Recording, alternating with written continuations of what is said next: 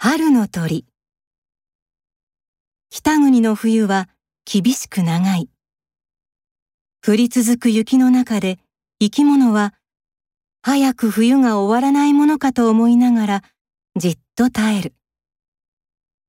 ここ、木枯らし山に住む小鳥のウグイスも辺り一面の雪景色を眺めながら冬なんかなければいいのに、早く歌を歌いたいものだ、と毎日ブツブツ言っていた。そんなある日、通りかかった一羽の白い鳥が、その白くて大きな羽を休めようと、ウグイスが住んでいる木の隣の木に止まった。ウグイスがブツブツ言うのを聞いた白い鳥が、ウグイスに声をかけた。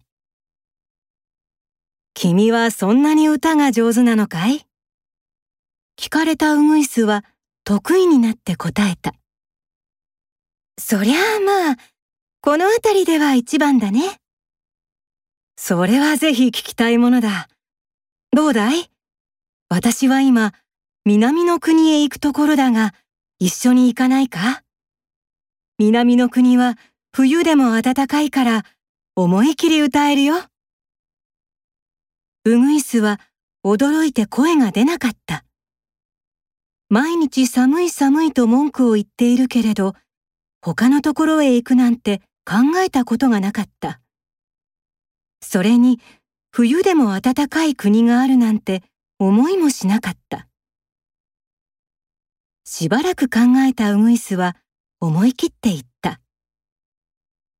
行きたいけれど、私はまだ一度も南の国へ行ったことがない。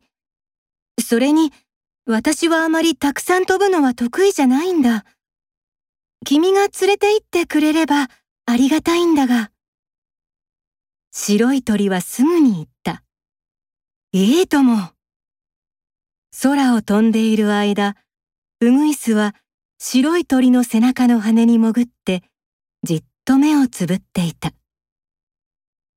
さあ、着いたよ。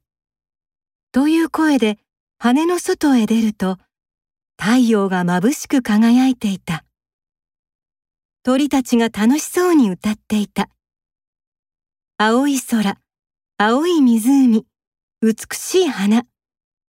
ウグイスはドキドキした。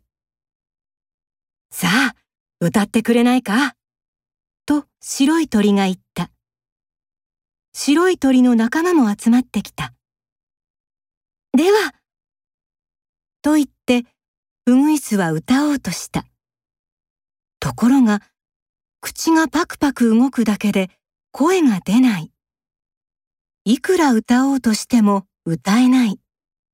これは一体どういうことだろう。ウグイスは慌てた。すると、一羽の白い鳥が言った。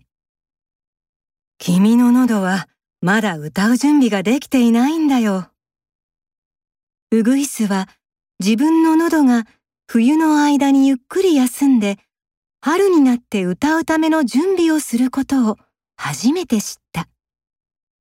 そして南の国へ行きたいなんてもう二度と言うまいと思った。